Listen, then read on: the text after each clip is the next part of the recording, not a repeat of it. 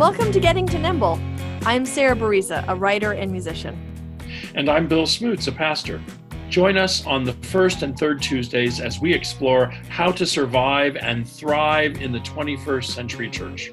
And today we are taking a temperature reading of where we are right now. We're actually recording this in the morning, and you're going to get to have this in the afternoon. So, we're talking about how we are right now. And that means we're talking about where our churches are in terms of opening, not opening. We are talking about where our emotions are and aren't. And importantly, we are talking about how we too, as two very white people from the Midwest, are working as anti-racist, doing anti-racist work in our church communities. Before we get into all that, a little bit more about the two of us. Uh, I have, between the two of us, we've ministered in churches for over 50 years. Uh, my work has primarily been in Presbyterian USA congregations, uh, rural, large, small, urban, suburban. Uh, and uh, of late, I've been working in UCC congregations, United Church of Christ, as an intentional interim transitional pastor. And as a musician, I have worked all over the denominational spectrum. And as a writer, I work on resources for churches on my blog and am working on a book for people who work in churches as well. So here we are. And and when is that book coming out, Sarah? Well, I have a baby coming out in August. so this draft better be done before then. We just wanted to build anticipation.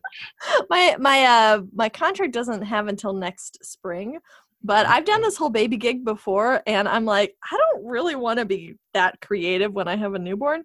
So I am in high gear of writing right now. That's what we're gonna do. Actually, that's what I'm gonna do. Actually, after I finish, Exciting. I've got got all my notes here. I finished typing things yesterday, and now I get to turn the blurbs into a really terrible first draft. Um, nothing like having an impending childbirth to really light the fire under your butt. Deadlines um, are the way the Holy Spirit speaks to us. yeah, and this isn't like an artificial deadline. This is a like it's coming whether it want it or not. Behold, you know not the hour, that kind of thing. Yep, I keep yep. on thinking like, well, I know what my due date is, but like I could have a baby a month before that and it wouldn't be actually that surprising. And oh, that's a, guys, that's only in six weeks. Woo! I sure hope it's 10 weeks from now, not six weeks from now, but if it were only six weeks, ah! So, so there's my emotional reading. Uh, if we're, if we're talking temperature readings, uh, emotion wise, I'm having that like panic in the good way of, ooh, I have a lot to get done before now and then. And also the feeling of like so planning ha ha ha maternity leave and i've actually given myself in in conjunction with uh, other people that i work with i'm i'm giving myself until the end of june to just wait because you know maternity leave is not going to look like what i planned so nicely and neatly back in january and at the same time i don't have enough information to do any good planning right now. So i'm waiting until the end of june and that's six weeks before i'm due and i'm going to have to make some decisions at that point so, and that stresses me out because I'm a planner. You are a planner. Say more about the kind of planning you want to be doing. Well, I am not 100% sure what being in the church or not being in the church for life services is going to be. We have our first soft open um, in the middle of June. We're going to have a small evening service outside.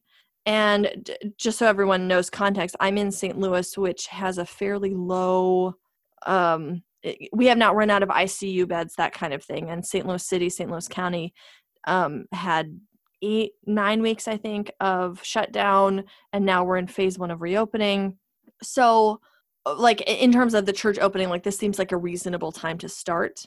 But in terms of are we going to have a Sunday morning service with an organist?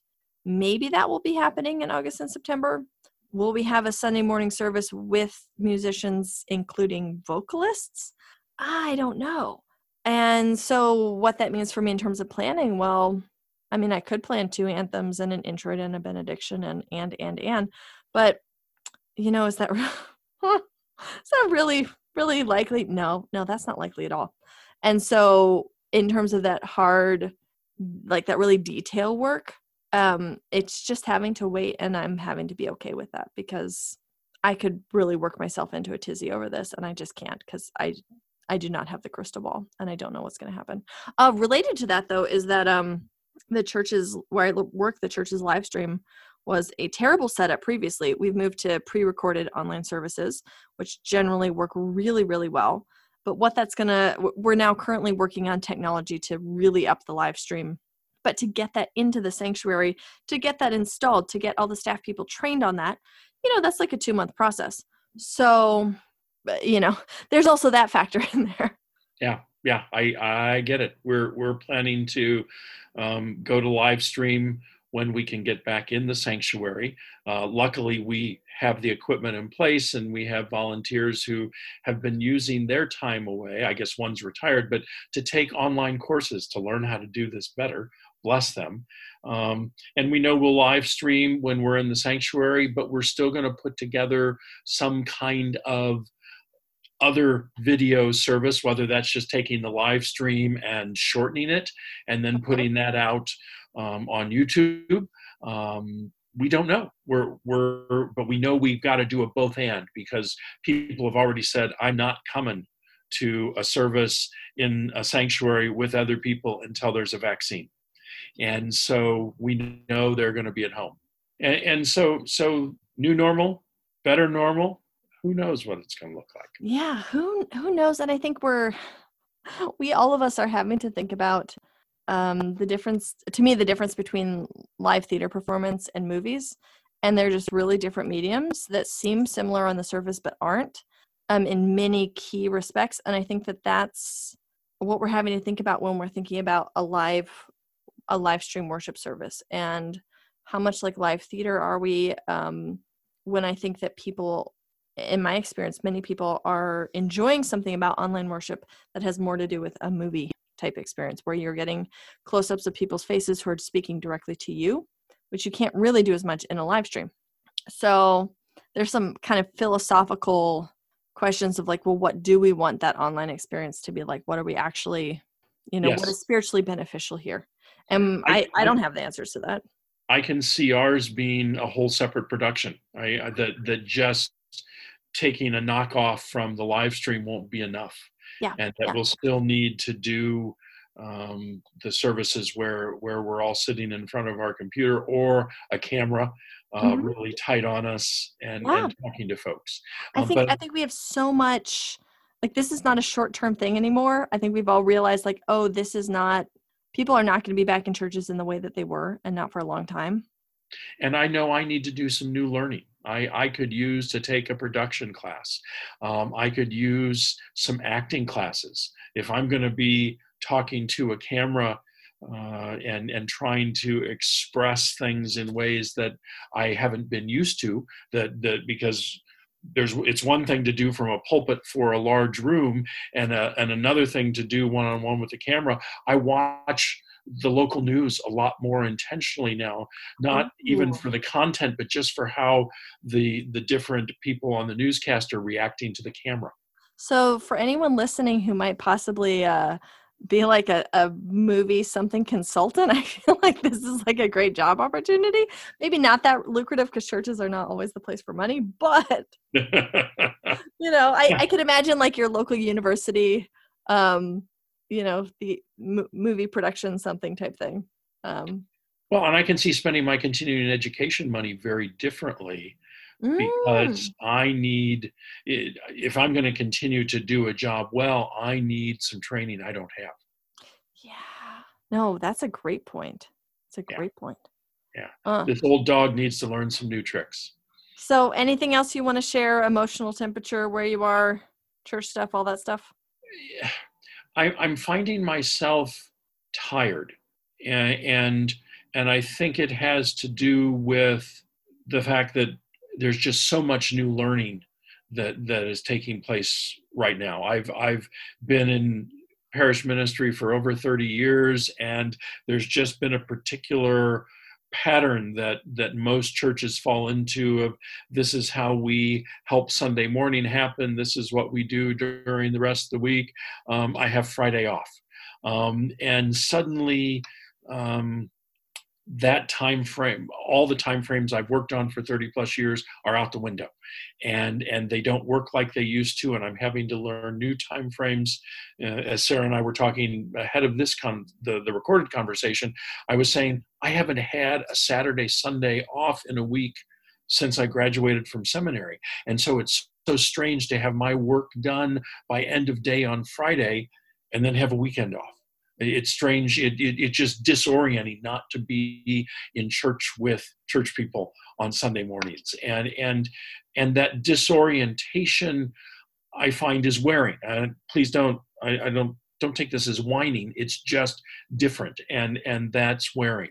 I'm finding that the practice of leadership in the church is very different as well and that as as the people I work with on staff or the people I serve are struggling emotionally through this lockdown, socially distanced time as well, there are more needs um, for for from me as a leader to set a tone, to be checking in, to um, make sure that that the well-being of other folks is is good in ways that I wouldn't normally have to. There's always some level of that as a pastor and and in a church working with people regardless of what position you you serve in a church staff but it it seems heightened right now and and so when i say tired it's it's just a combination of i'm having to learn new things i'm i'm having to care in ways that i haven't cared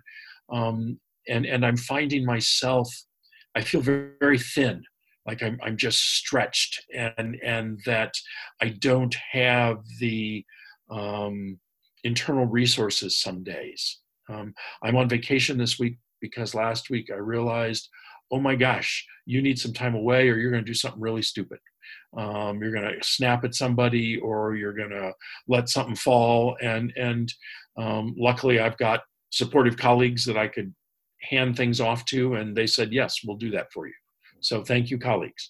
Um, but but I needed that time away. So emotionally, that's kind of where I am with church.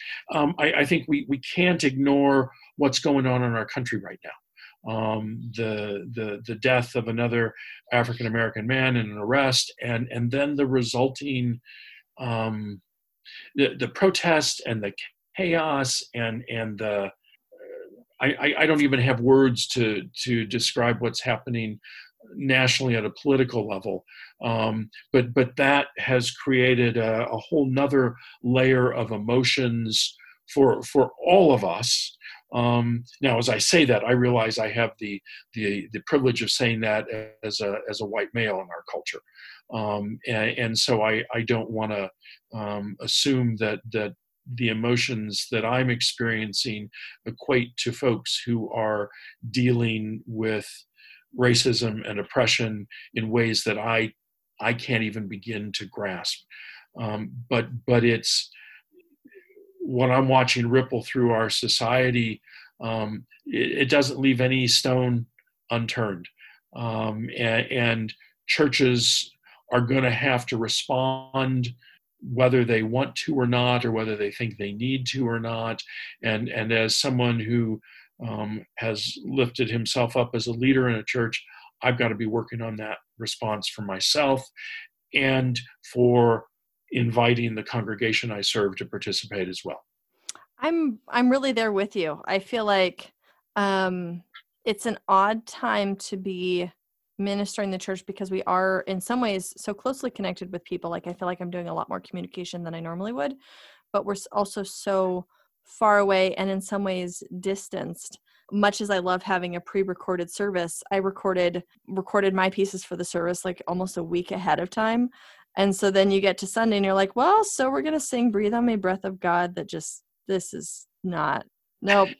Nope and you know so i'm like putting up the blurbs of like you know our prayers were recorded way ahead of time you know. Yay being eager, eager beavers but it, it leaves it um it makes things really difficult when you're like oh we need to be talking about this. But i think at the same time like we like we have these things horrible things that happen that are they really shine a spotlight on a problem that's already there. Um i i don't think any of us would disagree that there's systemic race, racism in our country and in, in the world in general, but especially in especially in our country. And we sometimes we have these spotlight moments, and I think they highlight like this ongoing problem.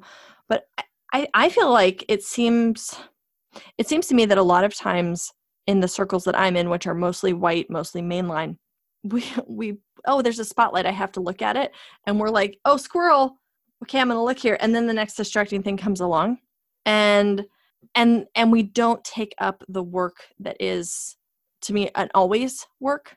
I, I think that this is something that we have to be doing all the time. And i'm saying this as a as a white person who is mostly thinking about like how do i talk with white and some asian relatives? Like how do i always talk with like like how do i do this all the time and not just you know i po- well i posted my i posted my thing on social media so i look like a good person so i look like i'm listening. And you know i'm, I'm not judging other people's intent. They know their hearts. That's that's their business. But i feel like it's really really easy to do the whole squirrel thing of oh i see this shiny thing and oh that's horrible and then move on to the next thing. Yeah. Yeah. I the thing that i'm most keenly aware of right now is that I need to be listening. And, and listening doesn't, I, I, don't want that to imply inaction. Um, but, but I think a large part of the problem these days is that people like me have been talking too long and, and, and in charge of the talking, in charge of the narrative. And, and that I need to listen um, and, and invite, well, not invite, listen to other narratives that other people have to offer so that um, our our narrative can change um, and and in in my listening role i need to be active in some ways um, in in serving a, a, congregation where there's lots of people like me, uh, look like me, uh, probably think some like me are, are even older than I am. Um, I think my responsibility is I need to try and mess with um, imagination a little bit and and and and mess with narrative a bit to say, gosh, maybe the narrative that um, we've we've created or or tried to live by for so long um, isn't isn't the right narrative, um, or or there are other narratives that need to be heard and and I have to do that. You're right in a way that's long term, not just okay. Here's the the thing I need to pound on for this week, um, but but need to do that in ways that invite people to hear instead of just turn off and and be angry and and um, and go away. And I think that's happened too long in a lot of um, mainline, old line Protestant churches. Um, well, we know we'll we'll we'll make people angry, uh, or we know we'll we'll turn people off, and so we don't say anything. Um, and and and and then it's, but how do we say something that can be heard? Uh, because so often then what we say is, okay, we'll just blow everybody out of the water. I, I don't think that's particularly useful um, for conversation. But I, I, don't want to pretend to have any wisdom here, Sarah. I, I'm I'm I, I mean not not that not that I have have all all the wisdom, but I, I'm also in a biracial marriage and I grew up in a biracial household. So I white very white person always you know perceived that way, um, but have never been in my life colorblind. Yeah, that that wasn't my my childhood experience at all. And I'm thinking about I'm thinking that there are lots of things for us to learn as church leaders from the way that we hopefully do or should approach our interpersonal relationships. I think we all have, you know, cranky uncle so and so who hates black people. You know, we, we have those people in our life, right? Um, I had my grandma who who passed away a couple years ago, who um, was avowedly racist, but would proudly say, "But I raised my children to not be." But she was, and you know, so we have these people in our life. Uh, I think most of us, most of us white people, have have these folks in our lives where we're, we're going to see them at Thanksgiving. We're going to see them. We're in relationship with these people. And at the same time, I think many of us work with children. There are our own children, our grandchildren, children in the church. And we think, how do I have an ongoing, continual, how do I raise them to be anti racist? How is that part and parcel of just the same as I want to raise them to be kind and I want to raise them to be loving. I want, you know, all these all these values that we want to raise in our children, our grandchildren, our church kids. anti-racism is, is part of this. And so when I think about like how do I as someone who leads in the church, how do I how do I do anti-racism work in the networks that I'm in? with the with the people who will listen to me particularly me individually. I'm also thinking about like well what do i do when i'm talking to relatives? What do i do when i'm talking with my son? And thinking like well what lessons can i be learning from that? I think that this is something that i've been practicing like on that familial level for a long time. Yay racist relatives um, but uh, but I but I want to share two things that I'm thinking about because I think that they're really helpful, just uh, you know, from my own interpersonal experience. And one is starting the conversation by expressing my ground line belief that we're all racist, and it totally, in my experience, diffuses the whole like, well, how, how could you think I'm racist? I'm not a bad person because I say, well, of course I'm racist because I don't love my neighbor as I should I don't see my my neighbors and think that's God's image. And when I put that, I mean, for one, I'm so using the language of Christianity. I, it is a tool right here, but I'm like, you know, this is this is what I firmly believe that all of all of my neighbors are made in the image of God, and I have a hard time seeing all my neighbors as made in the image of God, and especially people who don't look like me, right? And so when I, in conversation with my relatives, can can start can just you know say well well of course i'm racist. Of course i make mistakes. Of course i do horrible things you know like like and not in the course of like not in the sense of oh well so that's okay. But when i say i make mistakes i have this problem it really diffuses other folks reaction of well i'm not a bad person. Because i'm saying well mm. we're we're all like this. This is this is humankind. We don't love our neighbor as ourself. We we don't. And that's that's the project of our lifetime is to learn how to love our neighbors ourselves let's talk about it in this specific case. Let's specifically talk about it in the context of racism and and, and anti-racism. So there's like that piece where i th- and, and i'm i'm I, ha- I don't have any good answers for how to do this in church but i think well there's you know we're in relationship with all the people that we are in contact with in church. There, there's got to be some connections here. And i think alongside of with alongside of this is thinking about how do we be in continual conversation and not I did my one off thing. I did my well, it's February, so I did my I mean in my choral conductor case, I did my black anthem. like and I and I see mm-hmm. folks do that, I'm like, okay, that's that's a baby step. That's a baby step. But oh my goodness, that's such a tiny baby step. How do we do this all the time? How do we make anti-racism part of our our fabric of doing the work of ministry I think about this in my family terms. And I think that there's a lot of room for us to use a similar mindset. How do we think about this in the church? We're talking with people that we're in relationship with, right? We're all in relationship with each other in our individual congregations. How, mm-hmm. and we oftentimes disagree with each other in our individual conversations. How do we, in those spaces, have the conversations that we, I believe, we white should, people should be having with each other? This is not not my black neighbor's job to convince you know grandma so and so to not be so racist. Like that's not their job.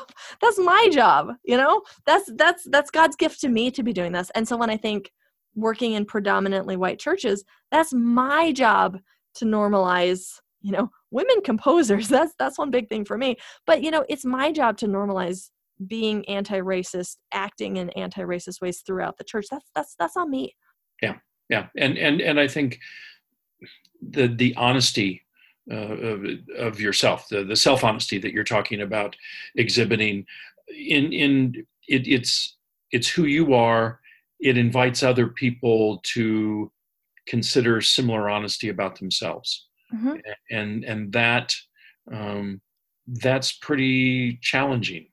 Uh, and and pretty significant for us to be honest about ourselves, to us for us to consider different narratives about ourselves, and and particularly for um, people who have by and large known a lot of white privilege um, in their lives to to consider different narratives um, is is a huge step. Mm-hmm. and and and you know no soccer trophies here no medals no no none of that. But but it, it's it's beginning to to crawl out of the myth um, that you've been raised in um, the the narrative that was woven uh, about you before you were even born um, and and is so part of your identity that you're you you can't even imagine yourself without it mm-hmm. um, and and you know I, I I think as as leaders us trying to be honest with where we are in that struggle is is an important model um, mm-hmm. It's not everything I think so. Um, there's there's so much that needs to happen right now that it's it's almost overwhelming um, how how how can it all be done? How can it all be done quickly? Um, I, I, love the the passion that I see of those young people on the streets saying we need change now, and we do need change now. Um, but I also know that I work with a lot of people for whom change now is is just something they can't even conceive because they've lived a particular way for the 70 or 80 or 90 years of their life, and and if if i'm going to be engaged in conversation with them as well it, it's got to be in a very different way than just it all has to be done now. You know i think we really have to think about who our quote unquote audience is here. Um yes on one hand i want change now. Yes. And on the other hand i mean like we it's getting the getting to nimble podcast we're always talking about how churches just hate change right? Hmm. which by the way coming coming your way in two weeks an episode on change making um, once again.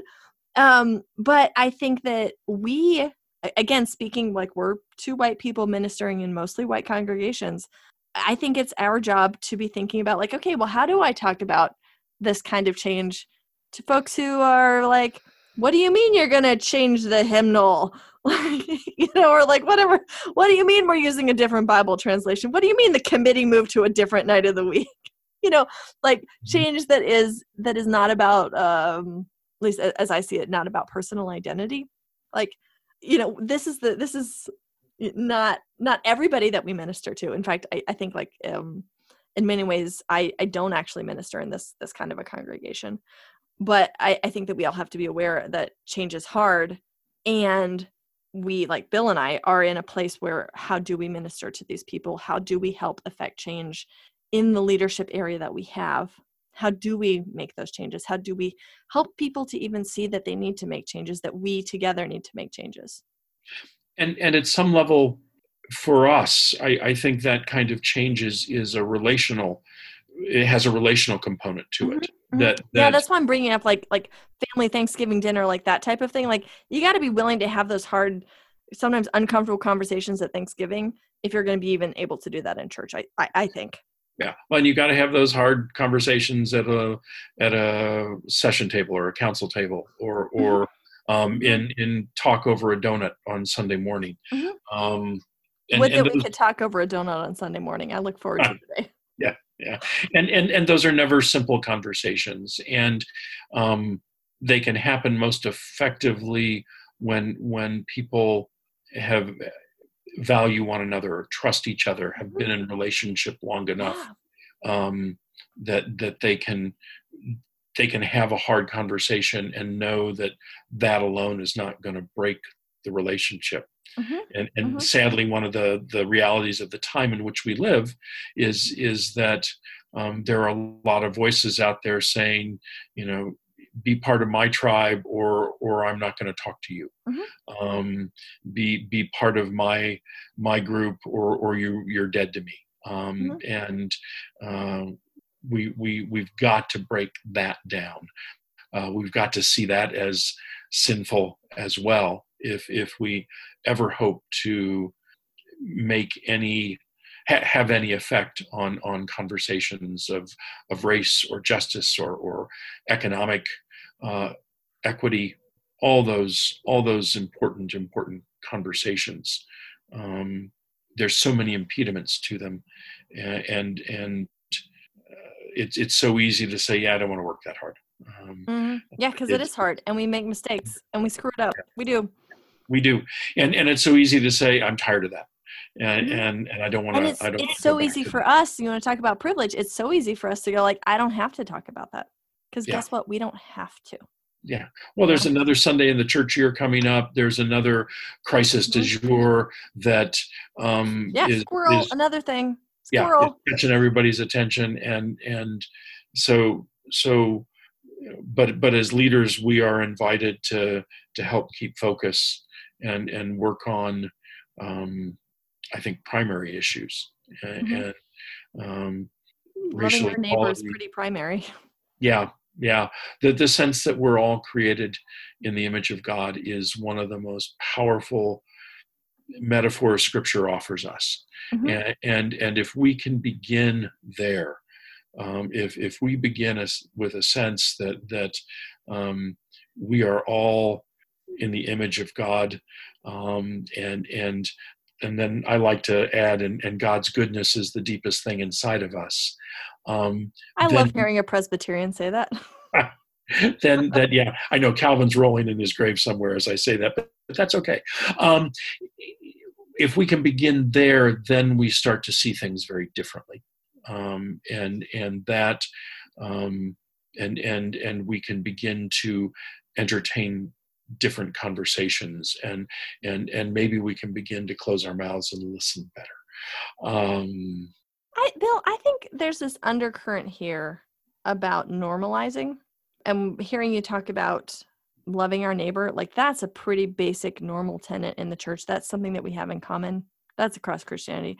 We should love our neighbors. Also this is hard to do right? That's pretty basic. We sh- should basically all be able to agree on that and I think that the kind of anti-racist work that we're talking about is is based on that shared tenant, right? So like we've got something in common with the folks that we're talking with, the folks that we're ministering with, and by having having this as like a continual it's in the water type of thing, I think that I think that there's a really powerful thing of of normalizing that can go on. Like this is a normal thing to talk about.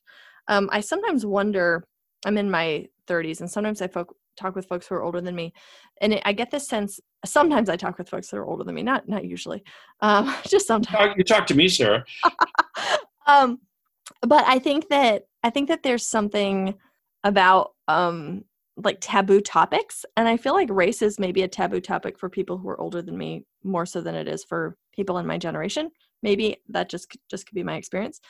Um, I I don't think of it as a t- taboo topic again I, I grew up in a different household to have a different marriage than a lot of people.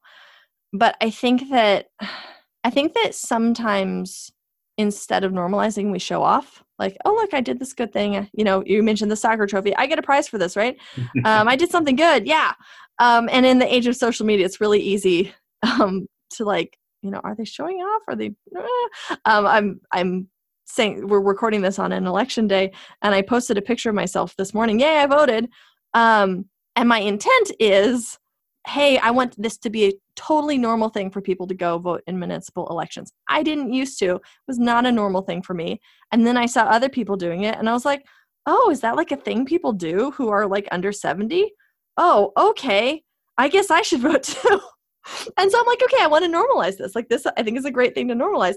And I feel like the same thing can happen should be happening with anti-racist work which is that like we should be normalizing we can normalize we have so mm-hmm. much mm-hmm. we have so much voice i think in the church we, we have more voice than we sometimes realize to be to to normalize like people listen to us a lot of times they don't always listen to what we're saying and do it for you know fine but you know people will hear us and we can say like oh this is a normal thing to talk about this is this is this is part of and I think of this in my, you know, in my family. Like yesterday, I'm walking while my son's practicing his scooter, and he's like, "Let's talk about all the color of the children in the class and how they compare to my skin." Okay, total normal preschool thing to talk about. And this is just like in the water. Of course, we're going to talk about. Of course, we're going to talk about how God made our bodies in all these wonderful ways. Great. We can do this in the church too. We can make this a really, really normal and I oh, do I want to say safe space, but I think for some of our some folks we need a safe space for white folks to say really cringy things and have conversations with other white folks about mm. what's underlying those cringy things. Because i feel like sometimes we're more afraid of saying something that's awkward than the heart behind it. We need to get to the heart that's underneath all of that. Um, and we're in a place we are can i get on my soapbox? We are in this place of church leadership where we can make this space for this. We can make this a normal thing to be part of our church conversation because in so many ways like we you know we, we have this opportunity we have this space to be making uh, to, to to to have these conversations oh, you know what I don't know. I'm just I, I, work in a white church mostly, and I'm just like, okay, you know, this is such a place, and, and you, you too, Bill. We're in we're in mostly white churches. We're in the main line, and we can have these conversations. We should be having these conversations. As as we were talking before we turned the microphone on, Sarah, um, you you talked about what are the things that have to change in this time where everything's changing? What are, what are what are the things that aren't going to be the same? What do we need to help not be the same as as we as we look for that new normal? Um, and and and uh, or, or better normal I, I, like to steal that phrase from katie couric how do we make our new normal a better normal mm-hmm. um, so so so so so maybe um, there are pieces of the narrative that need to be different when we get back together in our sanctuaries mm-hmm. um, maybe there and and maybe those pieces of narrative need to begin changing even now when our services are online um, and, and um, I, I, wish I could say it needs to look exactly like this, but my context is different from your context, is different from anyone else's context. But wherever we are, we can be asking that question about what needs to be different mm-hmm. and how how do we as a church leader help um, the church move in the direction of the difference it needs mm-hmm. and even how do we start it now while we're still still living in this online space maybe there are ways for us yeah. to start even mm-hmm. now I, I, and i say maybe kind of rhetorically there there are ways well and and, and as the brokenness of of the rioting each evening uh, of the last week and how widespread it is shows this isn't just a um, a conversation we can wish away or that's going to go away on its own or or that we can roll over with tanks um, oh, God, because no. it is too it is too important to individuals in this country and and and in our churches and therefore too important to us as a whole mm-hmm um, to, yeah. just pretend it's it's it's not there. Yeah. Yeah. I wish I had uh, happier thoughts or or um, this is hey, this is here's this, our uh, temperature uh, reading. Here's where we are right now. Yeah. Yeah. And and we hope where you are um, that you're struggling with hard questions, but you're also working on keeping yourself together uh, so that you can help the people you serve struggle with those hard questions mm-hmm. as well. Yeah. Absolutely. Couldn't have said it better, Bill. That's it for this week's installment of Getting to Nimble. Look for new episodes on the first and third Tuesdays of the month. You can always find our show notes at Sarah Bereza, B-E-R-E-Z-A dot com. Uh, it's a great website, folks. Go there. There's lots of resources besides just our show notes. And if you're enjoying the show, we hope that you'll uh, share it and invite your your friends, uh, your ministry buddies, your friends in the wider church to um, to join in and listen and become part of the conversation. I'm Sarah Bereza. And I'm Bill Smutz. Until next time, keep it nimble, but keep it legal.